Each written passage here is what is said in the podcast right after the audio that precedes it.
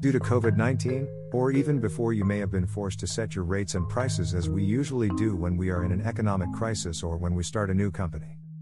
Our rates and prices are set to cover our variable costs and some of our fixed costs, as we keep your prices low in order to stay in the business or get more volume, but we don't get enough profits.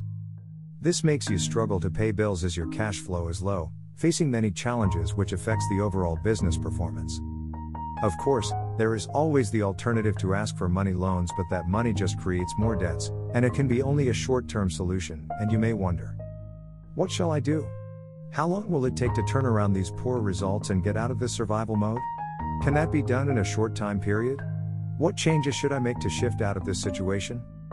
This is not easy to do, as it requires a completely turnaround of your business strategies. However, you obviously need to make some changes, and that may start from the top, as it requires having the right people occupying key influential roles in your business that can lead change and commit themselves and their teams to engage into new initiatives.